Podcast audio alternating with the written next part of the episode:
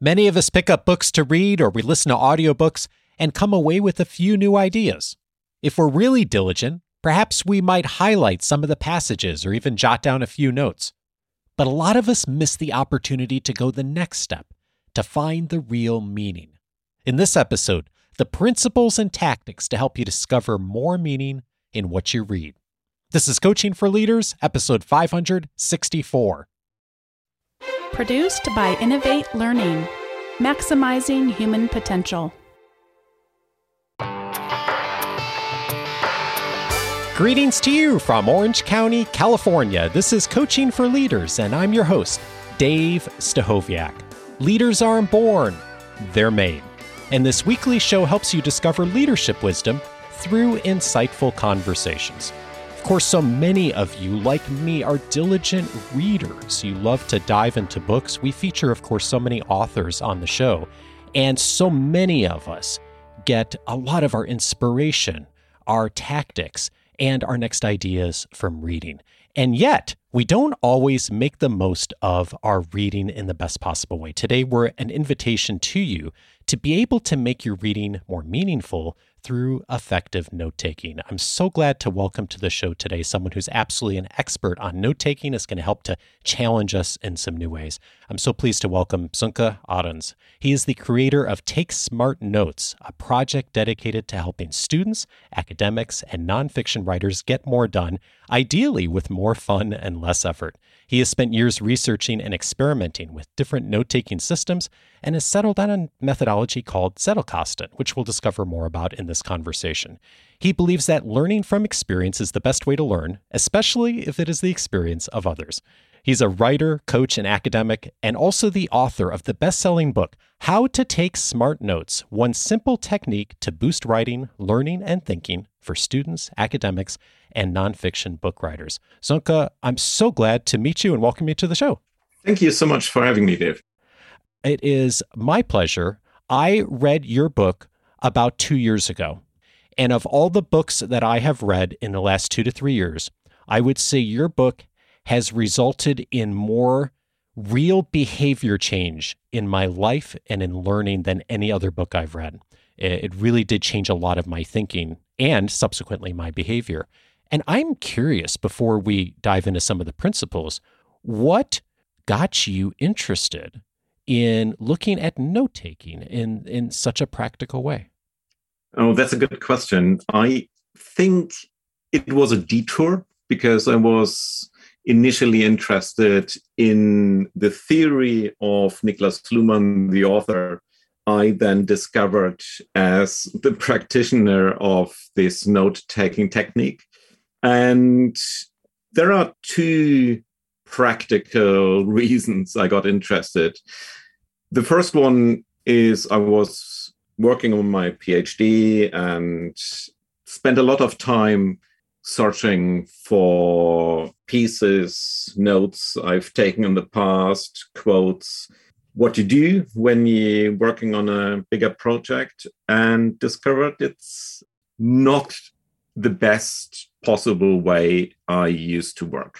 And the second is that I spent a lot of time doing research on how to generate insight, uh, especially within the sciences. And there was always a disconnect between how I felt insight is born and how empirical research uh, supported it, and the way in university and higher education, note taking and the practical side of literature research is taught.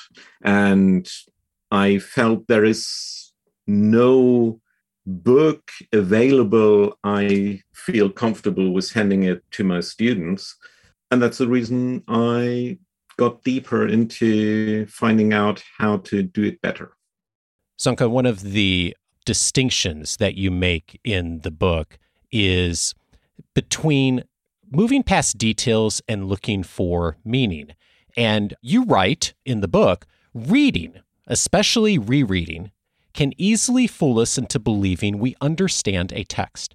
Rereading is especially dangerous because of the mere exposure effect. The moment we become familiar with something, we start believing we also understand it. And that really resonated with me because I know I have reread things many times. I know many in our listening audience do, Sönke, and that sometimes that can be counterproductive. And I think that there's something to be said here about the distinction between details and meaning. Could you say why that's so critical? Yes, that's a very good point. So, one of the most fascinating bits about learning research is that there is a huge disconnect between what feels right in terms of learning and what is actually working. So, mm. if we experiment with students and let them use the learning techniques they feel are most efficient. They often use techniques like rereading. They go through a text uh, twice or another time, or listen to a lecture another time. And the moment you encounter something you have encountered before, it gives you the feeling of familiarity. So it feels like, yeah, I already know that. so let's move on to the next point. I know that already. Yeah. But if you start testing them, can you give me an account of what the lecture was about and what you read in that chapter? They immediately start to struggle. And that's a problem because it's not just that they discover they haven't actually understood and learned the bits, but it also makes them feel the testing gets in the way of learning. But the interesting bit is that the testing itself, even though it feels like we are not making progress, is accelerating the learning process, even if we don't remember the correct answer to the question. So there is a lot of counterintuitive work in learning going on, and it really helps to look at the empirical facts what works and what doesn't. Because if we go with intuition, we stick with the least efficient learning techniques. And the same is for reading. So, rereading a chapter or a paragraph is not enough to distinguish if you understood or didn't understand. And that's where the distinction between the details and the gist comes into play. Mm. Because when we read something, the author will give us uh, examples, and we understand the examples and we understand how the principle is related to the example. But only if we put the work into finding our own examples and wondering about how the principle might work in completely different areas. Mm. We start to think about it in a much more meaningful way. And we also start to see the difference between what we just learned and what we took for granted before.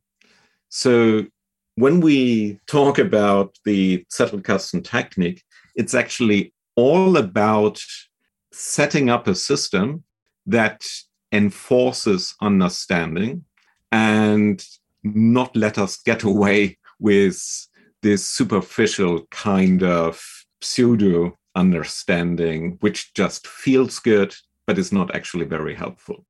As you were saying that, I'm thinking of all the reading I've done, both uh, professionally and academically, and how easy it is to get caught up in the details. And once you re- memorize details, to feel like you have understanding. And one of the examples you cite in the book, which I just think is is beautiful, is the a student, a biology student in this case, learning the difference between arteries and veins.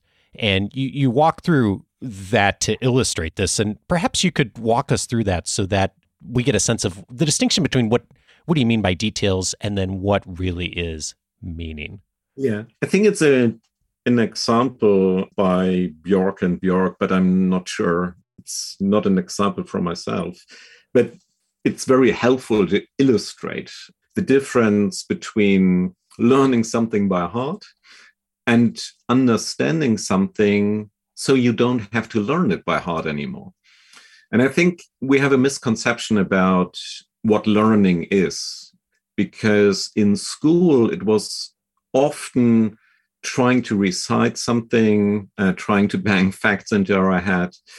And when you start teaching people the idea behind it, it almost feels like cheating, like you skip the learning bit because you suddenly don't have the problem of remembering anymore. And mm. the difference between arteries and veins can be learned in two different ways. The first way, probably in school, would be that you have a list of characteristics and you try to remember that. So arteries have thick walls, they are not very flexible, and it goes from the heart into the body. And then you have the table side with the veins, and they have the walls, and they are much more flexible and thinner and they go to the heart. So you have a list of characteristics and you can go through them all and try to remember it. That's one way of learning. And I think that's what we usually think of when we think of learning facts. Yeah.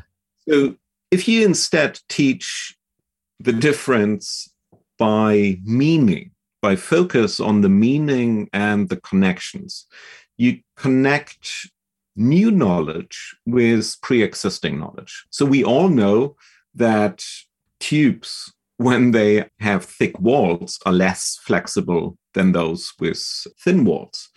Uh, we know that if you put pressure into something, it needs to be more rigid.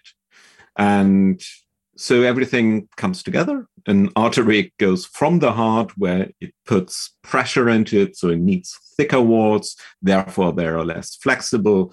Veins, on the other hand, um, there is less pressure. And once you understood the connection between these bits of information, you really don't need to learn anymore. And mm. I think there is often this misconception that it's either learning or it's uh, focusing on the fundamentals or focusing on the principles or understanding but it's really learning better by focusing on understanding. And understanding is at least approximately best described as making meaningful connections between old bits of information and new bits of information. And that's exactly what is not practiced if you don't take interconnected notes, but just stick with one book at a time and maybe make some comments in the margin, margins, maybe underline or highlight some sentences. You don't make the connections which are necessary to facilitate understanding it's not so much about saving information really it's about making the connections between information and i i think about the work that leaders do every day is so complex and there's so many different venues that we are bringing ideas into in our organizations and through people that it almost necessitates a look at the larger meaning and the connections between ideas and information. And this probably brings us to the practical, like how to actually do this. Of how do you actually do a bit of that when you're starting to read. And uh, one of the core frameworks that the note taking method really comes down to is something that's called a slip box. And I'm, I was wondering if you could illustrate perhaps how that works and what that looks like when someone starts using a system like this. Yeah, I recommend to start with some kind of brain dump, actually, to write down what your current questions are, what you're thinking about, what you regard as true, and being factually so. And this gives you an initial scaffolding where you can then add new pieces of information to. So Luhmann had some rules in taking notes. One of the rules was that he uh, distinguished between the kind of everyday notes that you will chuck after going through it again, uh, maybe taking some more extensive literature notes. Um, then you have notes which are only relevant for a specific project. these are not the notes that are the interesting one. The interesting ones are permanent notes, those he wrote down with the intention of keeping them forever. Mm. And when you want to keep something forever, you have to be a little bit more deliberate in how you write it down because you need to still understand it in a few years' time. So it takes a little bit more effort. But at the same time, the notes were always very brief. And he had small uh, Octave A6 uh, formatted index cards and only wrote on one side of them. So you can only fit a few sentences mm. into them. And the idea is just one idea for each index card, not more. So you have some kind of granularity in the system, and you can start connecting individual nodes with other nodes. So, very much like hyperlinking in the internet. The system is very atomic in that you would write down a note and that it would just be one idea. And then right. the power comes as time goes on, that the notes then have a way to connect, like you said, like um, I know it's not a wiki, but but similar of like you can you can interconnect them with a way to do that. And by the way, uh, Luhmann is the creator of the Zettelkasten method, the, the note taking method that you highlight in the book. Yeah. And let me highlight the difference between this method and a database, or this method and hyperlinks, wikis. The main difference is that even though there is one idea on each index card, so it's very atomic, the focus is on building note sequences. And that's almost like continuing a conversation you have with yourself. So before he wrote a new note, he would first look into um, his system if there is a similar idea, maybe even the same idea, because sometimes we forgot that we already wrote something down. But ideally, there is already a similar idea or a sequence of notes where you discuss a certain question. And the new note then is written in direct response to what was written before. Ah. And that makes it a very different writing than just collecting a piece of information and saving it under a category or saving it with a tag because you expand on an idea and you focus on the difference between the new and the old idea. So a typical note start with a phrase like, but when you think about it from another point of view, uh, you see dot dot dot or but the research of xyz shows or you expand on an idea. So it's really the focus on is it a contradiction? Is it expanding on something? Is it good example for something? But it's somehow ideally expanding. So you have a lot of note sequences where you add more and more to it. But of course, there are also cross references. So sometimes it's an idea that's relevant for two or three or even more different questions. And he would then decide on, okay, where does it fit best to? I write it in response to that, but I then add a link to another section or maybe collect some notes and write another one giving himself an overview over an emerging topic.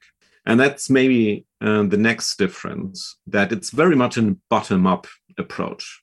So you don't start with the categories you have in your head on deciding where to put something. But as you add something to a note sequence that's already there, you build up some kind of critical mass where some uh, how new categories emerge from because you might start, well, that's a lot of information around this question. I need to give myself a little bit overview over it. So you start categorizing, but you categorize not out of thin air, but with the material you already have. And when you decide on working on a topic, you know you already have material. So that's another advantage of this bottom up approach. It's such a powerful system and a way of thinking. And I've just discovered over the last two years since starting to do some of this myself. And by the way, I'm a mediocre to poor student so far. I'm gradually learning as I go. But I have, as I've started taking notes, and I think about it from a standpoint of my overall learning and growth and thinking versus an individual work or just an individual idea.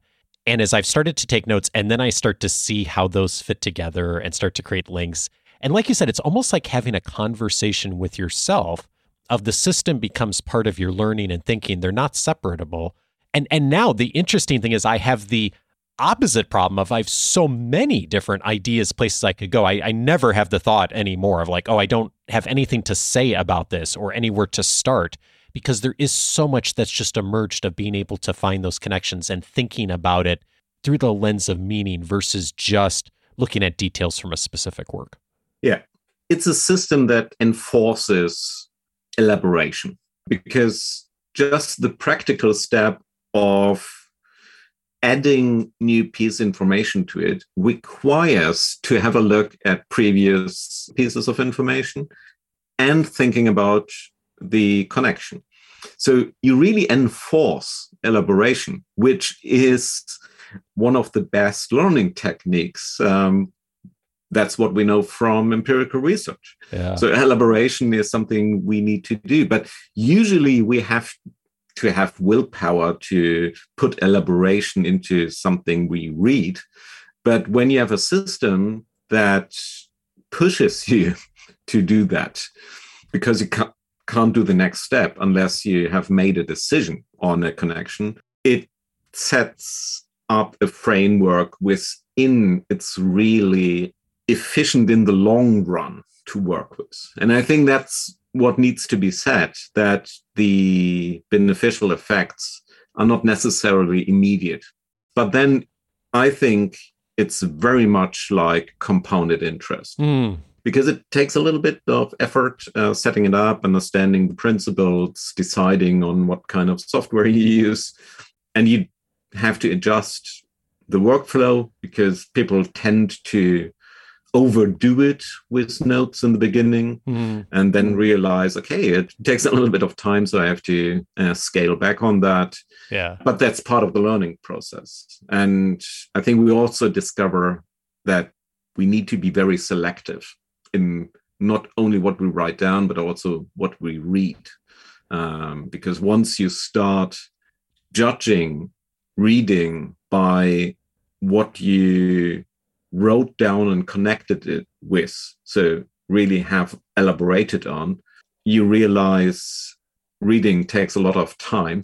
Mm-hmm. and only if you put some effort into it, it's worth the time you put into it. So I think one of the effects is becoming much more selective. Yeah, there were two stopping points for me starting this that I was concerned about as a as a very achievement oriented person. First of all, I thought like, well, I need to write lots of notes. But in fact, actually, it's better to write something that's much more concise and just maybe one or two a day versus trying to do too much and to really look for the meaning for the the larger idea. Um, and then the other part of it, and I'm, I really appreciate the analogy you gave to compound interest, is as someone who's very achievement oriented, you know, it's it's very easy to read a book and to mark it off your list and to track it on somewhere like Goodreads and say, okay, I'm done. And I, I sort of have moved away from that just because I realized that it just was becoming too transactional for me. And I realized I wasn't really reading for meaning and for ideas. And so I've had to just put that achievement part of my brain away a bit when I started this system because I was like, well, you know when do i get value from it? But but really the value comes from over time. And so i really realized and i'm still working on this by the way of you know really the value is capturing the most important ideas thinking about the meaning capturing those one or two a day and then the connections start to emerge from there. So it is very much a long game, but it's been one that's been so powerful. And I know our audience, uh, without knowing it, our audience is already having the benefits of it, just of the episodes and the reading and all the things that come up on, on this show, of of making those connections. And it's it's such a powerful framework. And I I think maybe it might be helpful for folks if we thought about this conversation and, and, thinking about like what would be a note we might write Sönke of of of just this like what would come out of this just so folks have an example of like what would maybe show up on that note card either a physical one or a digital one as so many people are using today. When you think about that what would be an example of of a note that might come out of reflecting on a conversation like this that's easy. It's your expertise on coaching leaders and looking at the practical side of things. What value is in the system for managers and uh, leaders? That is a question I would write down because I somehow thought about it, but to be honest, not that thoroughly. And I don't think I have a note on that. And I would write it down as a question first. And I wrote would write it down probably outside of uh, my system. And then maybe start with some insight. So, and the insight would be there are examples of people who have the practical expertise to judge this system useful. And I would put your name down maybe refer to your podcast. And that triggers the question so, what would be the next note? And the next note would be obviously, why? why is it helpful? Mm. and then I would probably ask you, because you're the expert on it, and have a conversation with you and extract from this conversation what I regard as something I haven't thought about. That, that's so that's so helpful. Uh, thank you for that. And and I was thinking of like what would be the note I would write out of this conversation. And I think for me, I don't know if this is a question or just an insight. I think about what I mentioned earlier. I think one of the points you make in the book is that you know we we tend to think of these note taking systems. A lot of us, I know I have, of like okay, either it's in my head or it's somewhere else. It's either it's an either or. And what's coming out of this conversation for me is thinking of that much more as an and. And that's where I need to do some reflection. So that would be the note I would write is how do I make that more of an and in my own practice and my own behavior of capturing notes? Because for me, still too much of my reading is just highlighting, which is helpful as a starting point. But I don't then, what I don't then tend to do is I highlight, I capture those in my note database, but I don't always then take the next step, which is, well, what does this mean? Like, what's the big idea or the big question behind this? I think about that, but I don't write it down. And what's going to come out of this conversation for me is now starting to write down that note as well too into my system and to start putting some of those assets away so that the the the interest over time really starts to grow and that I'm having much more of a conversation with my notes than I am today, which is, I think it's much more static. And I think there is another misconception that's good to get out of the way, and that is it's not about duplicating what we have in our head. It's only writing down which is which we're still working on. so ideas I am very familiar with and knowledge I know I have and will uh, still have in a year's time, I wouldn't bother writing down.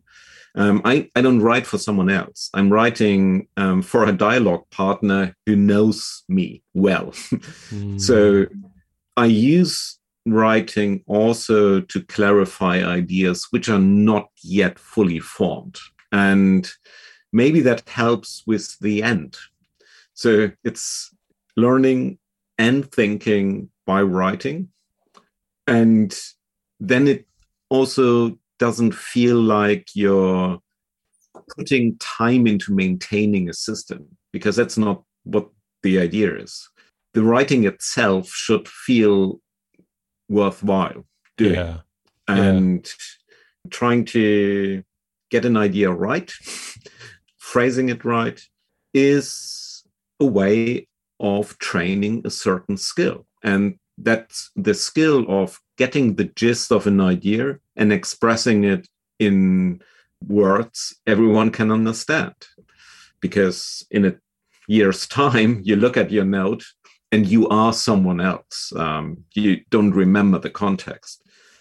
And I think the skill of being able to get the gist and expressing it to someone else is such a useful skill to have, especially when you work in organizations where you have to work with people and explain ideas and not just take orders and fulfill them, but have to come up with ideas and communicate them. So yeah. it's also a training device in some regard.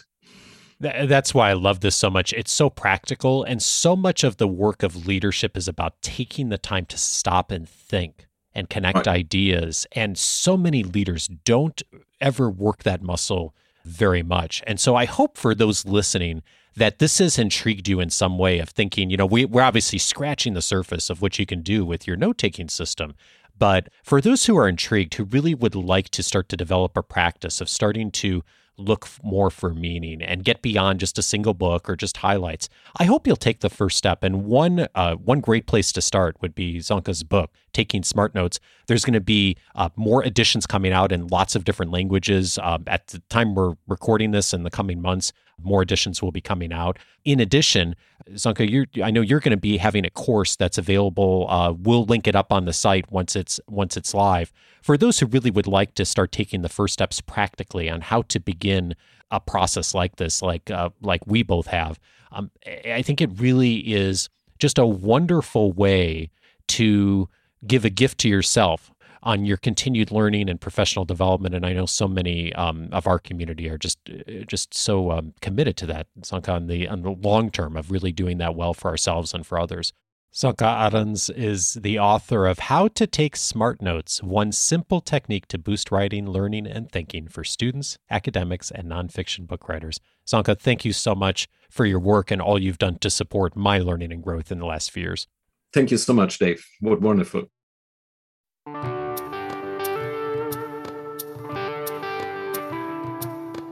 If this conversation has you thinking differently about your reading and learning, several related episodes I'd also recommend. One of them is episode 129 How to Create a Personal Knowledge Management System. Bonnie was my guest on that episode. We talked about our own systems, how we bring information in, what we do with it once we have it, and then ultimately, how do we share what's relevant with others. Uh, three steps to do that effectively. Our systems have evolved a bit since that episode was first aired. However, the three core principles are very much the same. A great complement to this conversation, episode 129 for that. I'd also recommend episode 421 Help People Learn through powerful teaching. Pooja Agarwal was my guest on that episode. She's a cognitive psychologist who's done a ton of research on the practical things that leaders and teachers can do effectively in order to help others learn. And of course, that hat is a hat that many of us wear as leaders on a regular basis is teaching someone else how to do something, teaching a new skill, coaching and mentoring, there's an element of teaching in that for many of us. And yet, most of us never received much training on how to do that.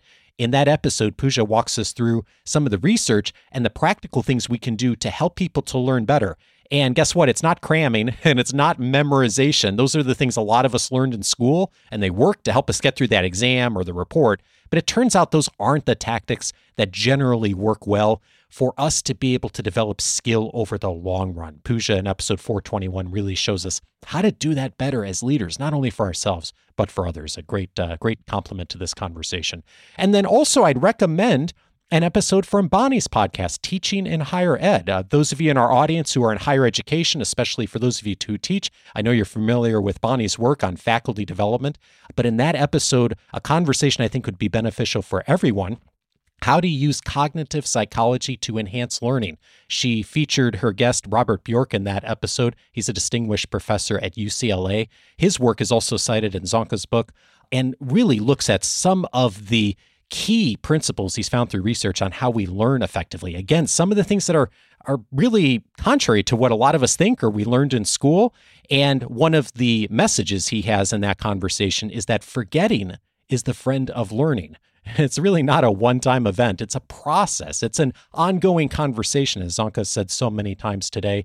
A great complement to this conversation as well. And then finally, I'd recommend a free audio course that is on the website. If you have your free membership set up at coachingforleaders.com, I aired a while back an audio course on how to enhance your credibility. And a big part of that course is walking through the system that I use uh, right now in order to be able to synthesize information, how I organize it, database it, even some of the tools and utilities that I use for that. Uh, that's all freely available on the coachingforleaders.com website. And again, the name of that course is How to Enhance Your Credibility. If you don't already have a free membership set up at coachingforleaders.com, I'm inviting you to do that. That'll give you access to the course, but also a ton more inside the website. And one of the free member benefits that's available there is access to my interview notes and book notes and highlights. And as Sönke and I talked about today, you know, one of the invitations that we're making is to get beyond just having the highlights. And yet, often that can be a starting point for some of those ideas and really finding meaning. You can find that of on many of the conversations that I've had in the recent years, including this book, and looking at what I've highlighted, but perhaps more importantly, what I then pulled out and put into the interview notes because that's there as well too for almost every interview that I conduct these days. All of that is available inside the free membership, plus tons more resources, the weekly leadership guide, my own library, all available for free. Go over to coachingforleaders.com, set up your free membership, and you'll have access to everything in the library since 2011. Next week, I'm glad to welcome Tiziana Casciaro to the show. She is going to be helping us to figure out how to discover what people want, especially in a situation where there are power dynamics at play which of course is almost always the case in leadership. Join me for that conversation with Tiziana next week. Have a great week and see you on Monday.